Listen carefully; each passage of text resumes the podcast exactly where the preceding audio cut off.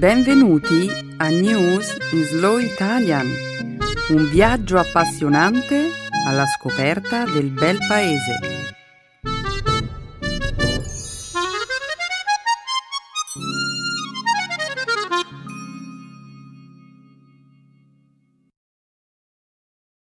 Oggi è giovedì 17 novembre 2016. Benvenuti al nostro programma settimanale News in Slow Italian. Stefano questa settimana è in vacanza, per cui oggi qui con me c'è Romina. Ciao Romina, benvenuta alla nostra trasmissione. Grazie Benedetta. Ciao a tutti. Nella prima parte del nostro programma, oggi parleremo della crescente incertezza che affligge l'Europa in questi giorni circa il futuro dell'Unione. Commenteremo inoltre l'annullamento della condanna a morte nei confronti dell'ex presidente egiziano Mohamed Morsi. In seguito renderemo omaggio al grande cantante, scrittore e poeta Leonard Cohen, scomparso la settimana scorsa. E infine concluderemo questo segmento dedicato all'attualità con il Singles Day, un evento che ha luogo in Cina ogni anno, l'11 novembre. Perfetto, Benedetta. E di che cosa parleremo nella seconda parte della trasmissione? Come sempre, la seconda parte del nostro programma sarà dedicata alla lingua e alla cultura italiana. Il segmento grammaticale ci offrirà numerosi esempi sull'argomento di oggi, gli avverbi composti.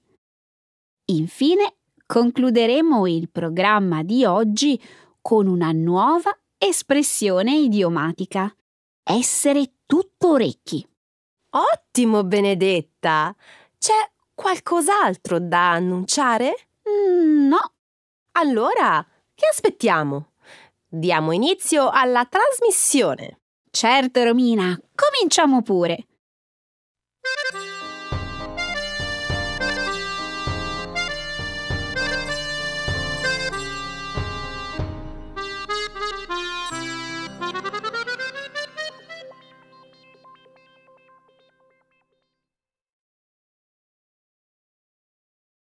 Secondo un rappresentante dell'Unione Europea, la vittoria di Trump proietta un segnale di incertezza sull'Europa.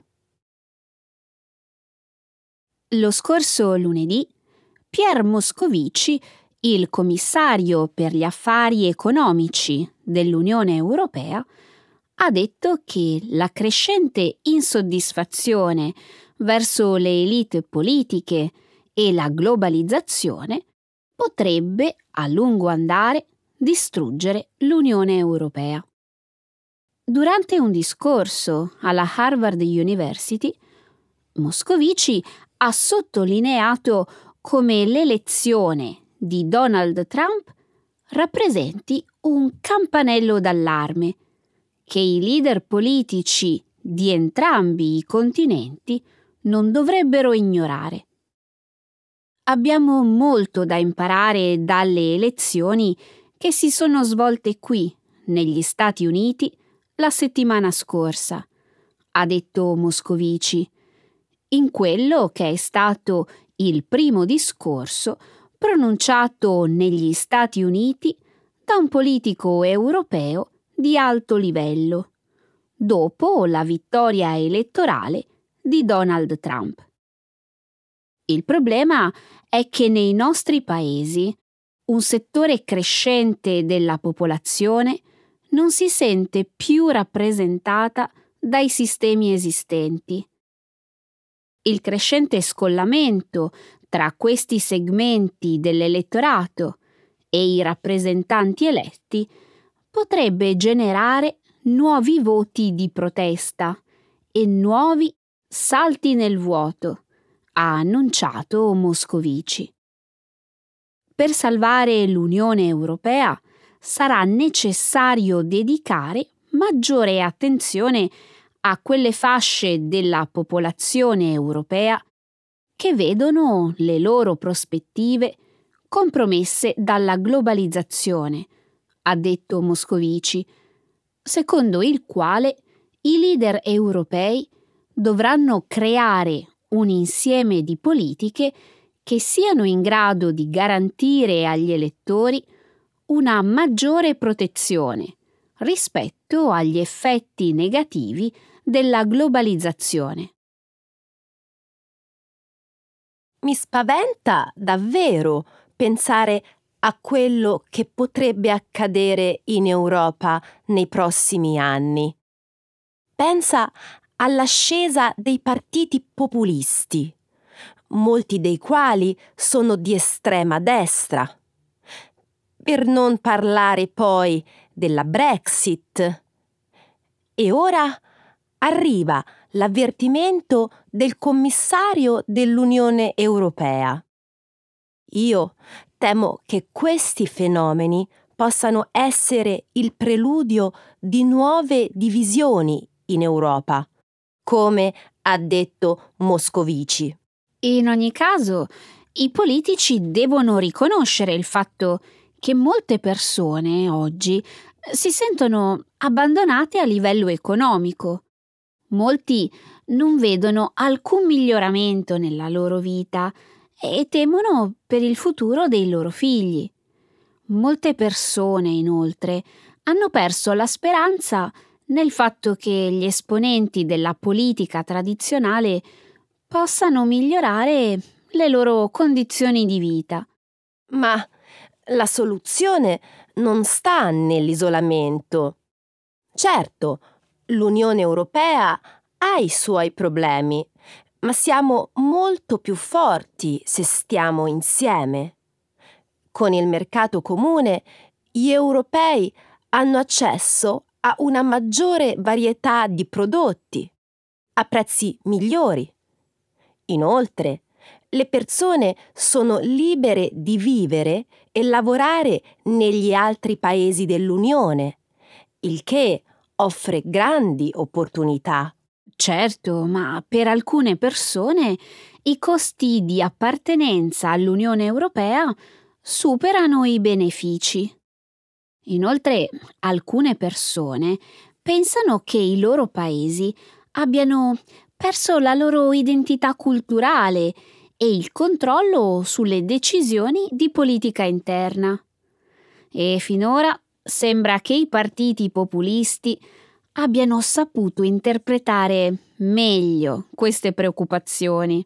Ma le facili soluzioni a breve termine che i populisti offrono non risolveranno questi problemi. I politici devono impegnarsi per creare un'Unione Europea più forte e affrontare problemi come la disparità di reddito e la mancanza di opportunità. E devono farlo ora.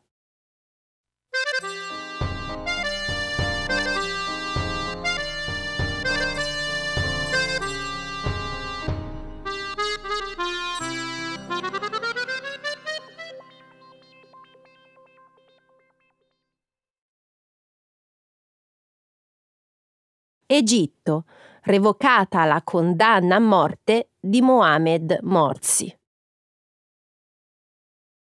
Lo scorso martedì un tribunale egiziano ha annullato una condanna a morte contro l'ex presidente Mohamed Morsi, estromesso dal potere nel 2013. L'ex governante e altri cinque leader appartenenti al gruppo dei fratelli musulmani erano stati condannati a morte per il ruolo in una sommossa carceraria avvenuta in coincidenza con la rivolta che ebbe luogo nel 2011 contro l'allora presidente Hosni Mubarak. I sei uomini ora verranno sottoposti a nuovi processi. Morsi era stato eletto presidente dell'Egitto nel giugno 2012, dopo che una rivolta aveva messo fine al trentennale regime di Mubarak.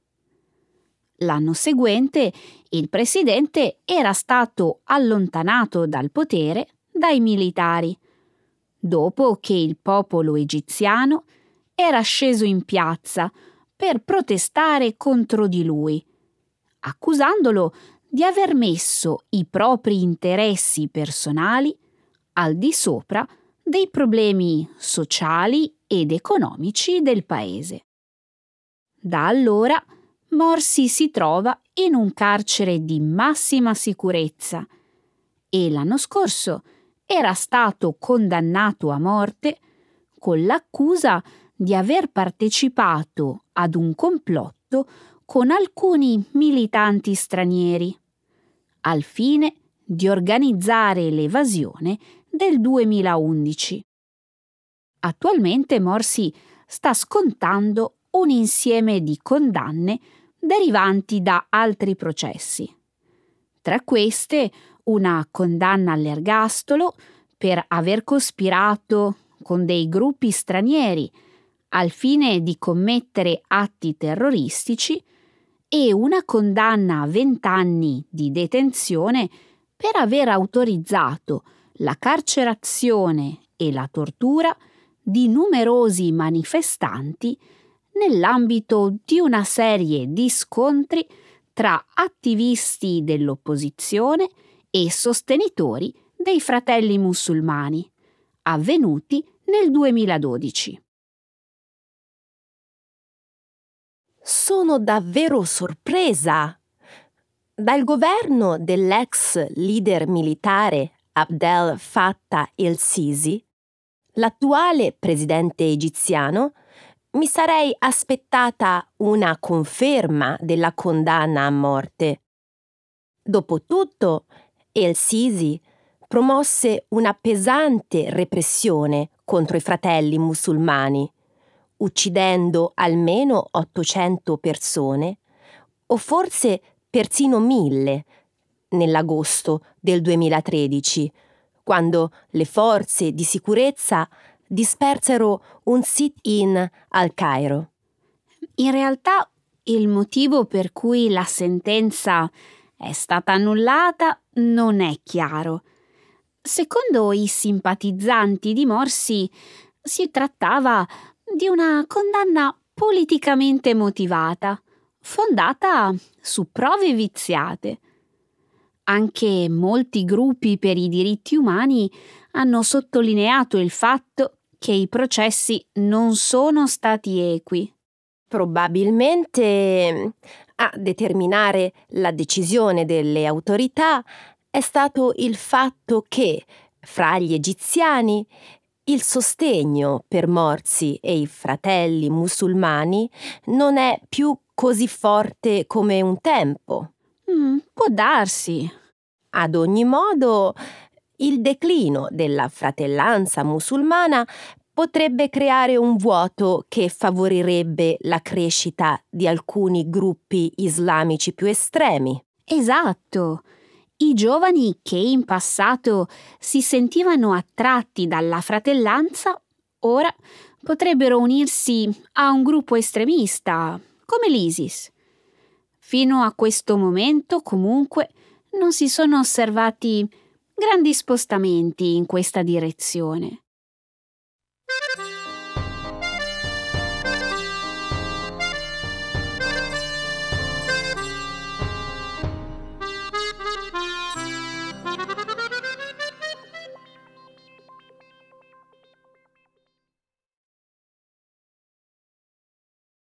Muore a 82 anni il celebre cantautore Leonard Cohen.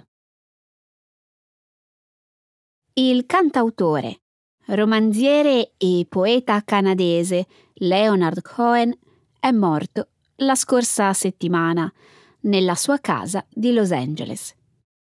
Cohen la cui fama era legata soprattutto alla ballata Alleluia, un brano che negli anni ha ispirato innumerevoli rifacimenti, il mese scorso aveva pubblicato, con un notevole successo di critica, il suo quattordicesimo ed ultimo album, You Want It Darker. Nato a Montreal, prima di dedicarsi alla musica, alla fine degli anni 60, Cohen aveva pensato a una carriera come poeta e romanziere. I testi delle sue canzoni, poetici e diretti, esplorano temi importanti come l'amore, il tradimento e la politica.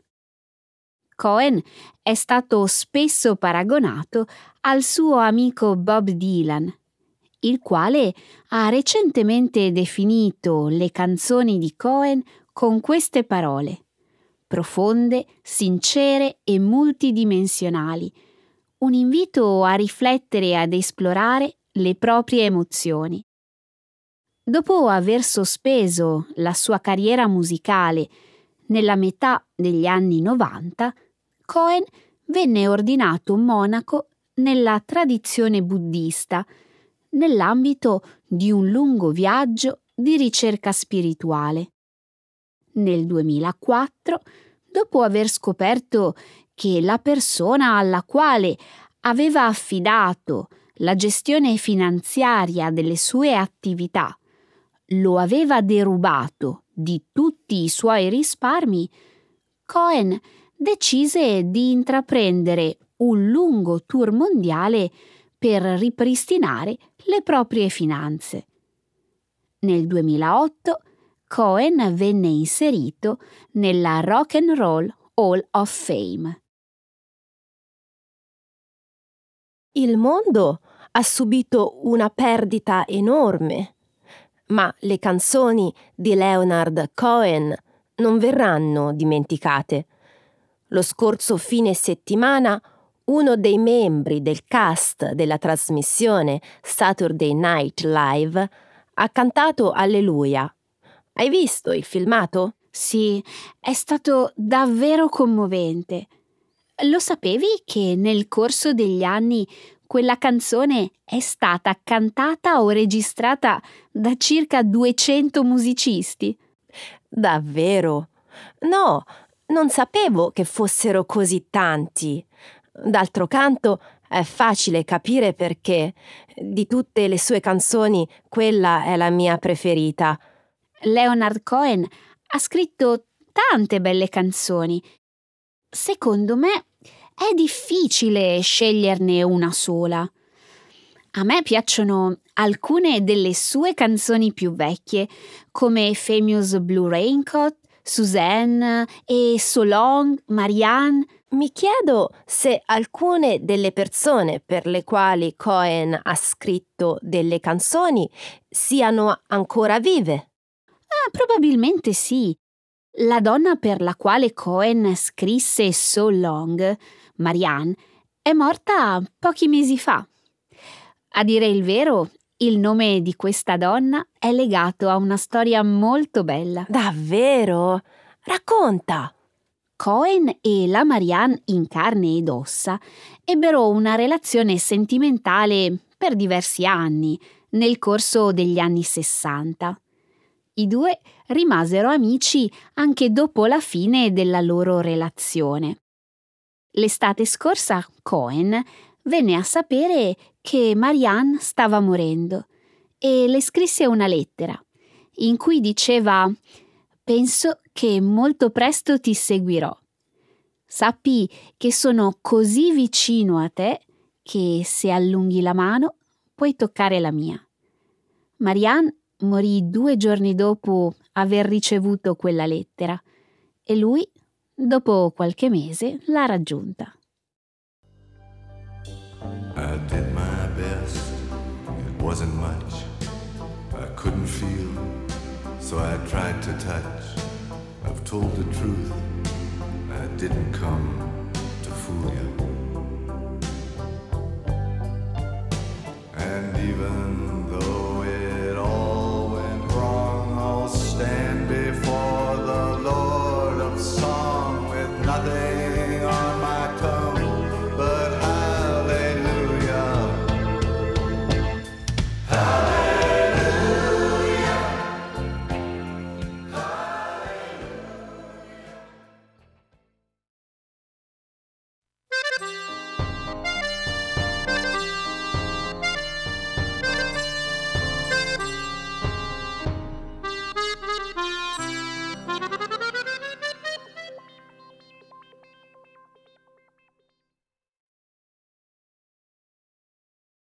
Molti giovani cinesi si dedicano agli acquisti in occasione del Singles Day.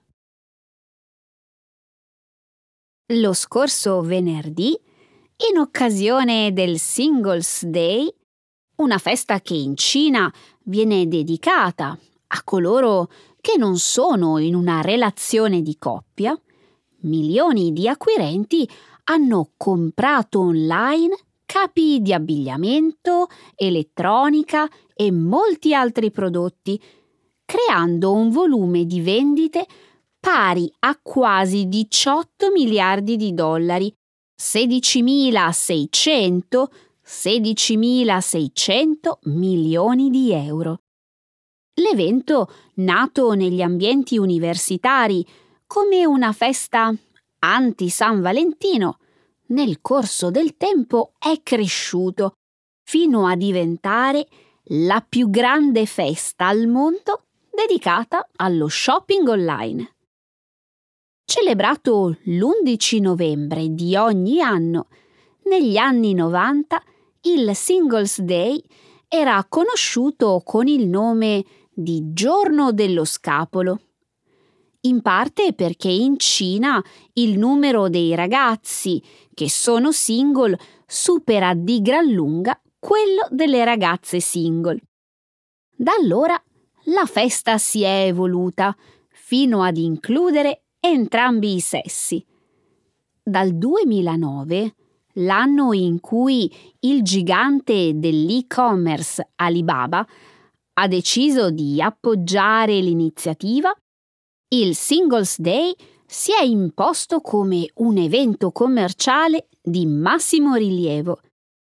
L'edizione del Singles Day di quest'anno è stata inaugurata da una festa, alla quale ha partecipato una selezione di artisti famosi. Tra le star che hanno preso parte all'evento c'erano Scarlett Johansson, Kobe Bryant, David Beckham, alcuni cantanti pop cinesi e alcune modelle di Victoria's Secret. Sebbene sia difficile reperire le cifre esatte, si ritiene che nel corso dell'evento ciascun acquirente abbia speso circa 285 dollari. Singles Day! Che bella idea! Ma perché non si celebra questa festa in tutto il mondo? Mm, non lo so. Di certo per i commercianti sarebbe una splendida occasione. Ma io non credo che sia questo il concetto alla base del Singles Day. Beh, in ogni caso io penso che sarebbe un'idea fantastica. Gli eventi pensati per le coppie e le famiglie sono tantissimi ormai. Per cui sarebbe davvero bello se ci fosse un giorno in cui i single possono comprarsi ciò che vogliono senza sensi di colpa.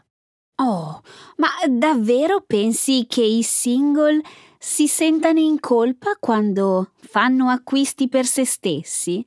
Sì, in effetti eh, credo che tu abbia ragione. Personalmente io non ho alcun problema a regalare a me stessa qualche nuovo prodotto di tanto in tanto. Allora, Romina, secondo te, che cosa comprerebbe una donna single approfittando di un'iniziativa commerciale di questo tipo? Hmm, non lo so. Forse uno smartwatch o un nuovo altoparlante Bluetooth, eh, un paio di scarpe nuove. Posso immaginare un'infinità di cose. Mm, o magari dei regali per Natale. Dopotutto il Singles Day precede di poco il Natale. Ok, capisco quello che vuoi dire. La gente finirebbe per comprare, comprare, comprare dall'11 novembre fino a Natale. Un'attività estenuante per gli acquirenti. E molto costosa.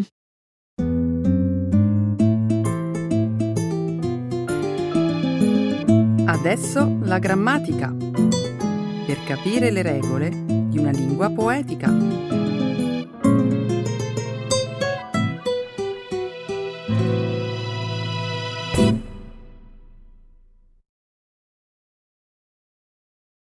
Composite adverbs. È un po' di tempo che ti vedo girare sempre con un libro in mano. Deve essere proprio avvincente dal momento che te lo porti dietro dappertutto. Sì, è vero. Ultimamente siamo inseparabili compagni di viaggio.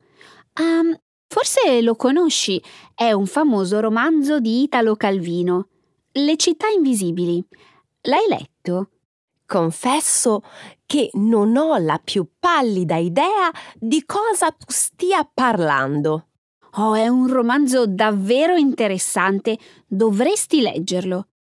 È una sorta di rivisitazione del celebre racconto Il milione di Marco Polo. Rivisitazione? Sì. Il punto di partenza di ogni capitolo è il dialogo tra Marco Polo e il sovrano dei Tartari, Kublai Khan, che lo interroga sui popoli e le città del suo regno. La descrizione delle città, spesso immaginarie, frutto della fantasia del protagonista, suscitano la curiosità del Gran Khan. Fammi qualche esempio. Mm, in questo momento sto leggendo la descrizione di Ottavia. Una città ragnatela, un luogo edificato tra due precipizi, fatto di corde e sospeso nel vuoto. Mm, che c'è, Romina? Ti vedo un po' perplessa. Purtroppo lo sono. Non credo di aver capito bene. Nel libro si parla di città immaginarie? Sì, anche se le città sono in realtà solamente una metafora per descrivere il disordine della realtà e i racconti di Marco Polo sono invece un tentativo di mettere ordine in questo caos. Senti, facciamo una cosa. Quando finisco il libro te lo presto, va bene? Grazie dell'offerta. Accetto. Sai a cosa mi ha fatto pensare la città ragnatela di cui mi parlavi poco fa? All'invenzione di un giovane studente italiano che ha creato un violino fatto di resina e strati di seta di ragno. Un violino creato con fili di ragno, hai detto? Oh, davvero insolito. Sì, questo giovane non soltanto ha realizzato un nuovo materiale, ma è perfino riuscito a modificare le proprietà acustiche di uno strumento ottenendo un controllo superiore a quello dei materiali attuali. Mm, interessante. Non sapevo che fosse possibile utilizzare le ragnatele per produrre materiali. Ebbene sì, la fibra proteica filata da questi piccolissimi invertebrati è più resistente che qualunque altro materiale di fabbricazione umana. Pensa che è quattro volte più forte dell'acciaio, flessibile e capace di allungarsi fino a cinque volte la sua lunghezza. Sono davvero sbalordita. Le proprietà di questi fili microscopici sono assolutamente impressionanti. Come ti ho anticipato, la particolarità eh, di questo super violino risiede proprio nel suono, che può essere modulato durante le fasi di costruzione, variando le proporzioni di resina e seta di ragno. E pensi che questa invenzione possa riguardare anche la produzione di altri strumenti musicali? Hmm, credo di sì, anche se per il momento sono solo supposizioni. Nel frattempo, il giovane inventore italiano ha vinto il primo premio come studente internazionale più innovativo di Londra. Direi che se l'è proprio meritato. Uh, stavo appunto per chiederti se il ragazzo aveva ottenuto qualche riconoscimento per la sua brillante invenzione. Pare che l'Imperial College l'abbia ricompensato anche con un premio di 10.000 sterline. Niente male, vero? Un compenso più che giusto, direi. Non è da tutti realizzare uno strumento dopo aver inventato un nuovo materiale. Complimenti dunque all'estro e alla genialità del nostro giovane connazionale. Ecco le espressioni, un saggio di una cultura che ride e sa far vivere forti emozioni.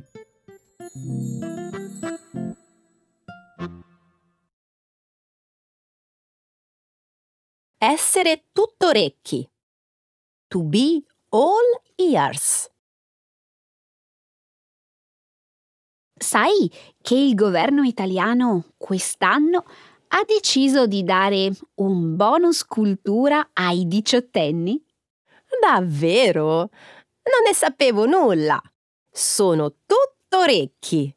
Si tratta di una somma di denaro che i ragazzi possono spendere a scopo culturale. Per esempio? Beh, con questo buono si possono acquistare biglietti per concerti musicali, eventi culturali, libri, spettacoli teatrali, musei, monumenti, parchi naturali e tanto altro. Pensa, è possibile persino comprare degli ingressi al cinema. Addirittura? Posso chiederti una cosa? Sono tutto orecchi. Prima hai detto che soltanto chi è del 1998 1998 e ha compiuto 18 anni può fare richiesta per ottenere questo incentivo culturale. Verissimo, cara Romina. Purtroppo tu non rientri più in questa categoria. Grazie per averlo sottolineato, Benedetta. Posso finire la mia domanda adesso? Oh, non scaldarti. Scusa se ti ho interrotto. Vai pure avanti, sono tutto orecchi. A quanto ammonta esattamente il bonus cultura? Questo è un dettaglio che ancora non mi hai detto. Hai ragione. Lo Stato regala ai giovani ben 500 euro. Solo 500 euro? Non è una gran cifra, se ci pensi. I biglietti di alcuni eventi culturali possono costare parecchio, anche più di 100 euro. Beh, non sarà una somma spropositata, ma è pur sempre un bel regalo. Sta poi a ognuno decidere se spenderlo in pochi costosi eventi o in svariate altre attività più economiche. Io, per esempio, non spenderei mai quasi tutto il mio bonus per una sola manifestazione. Adesso mi hai incuriosito. Che ci faresti con quei soldi? Sono tutto orecchi. E visiterei mostre, gallerie, scavi archeologici, pinacoteche.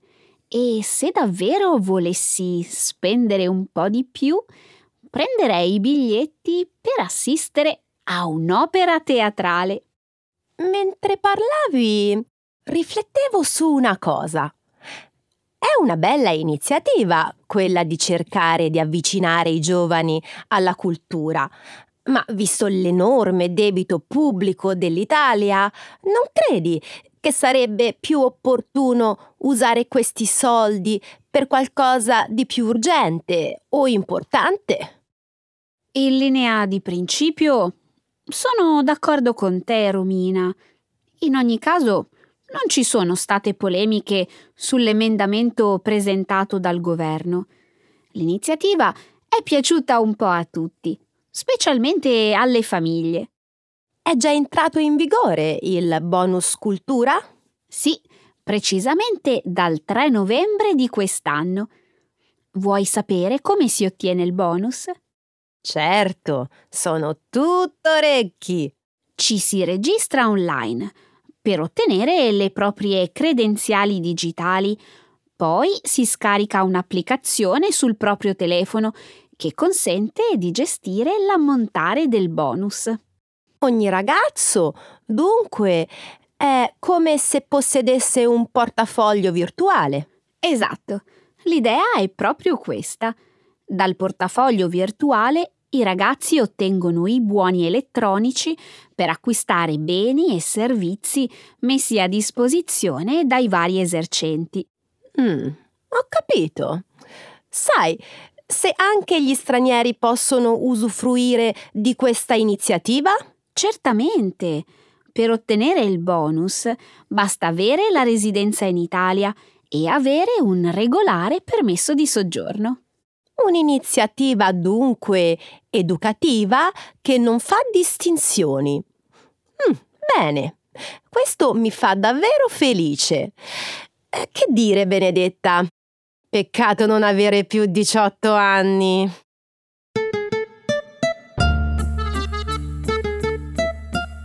Romina, sai che c'è? Benedetta, sono tutto orecchi. C'è che il tempo è finito e dobbiamo salutare, mi sa. No, perché? Dai, diamo appuntamento ai nostri ascoltatori alla prossima settimana. Mm, va bene, è stato un enorme piacere essere con voi. A presto. Ciao a tutti, buona settimana.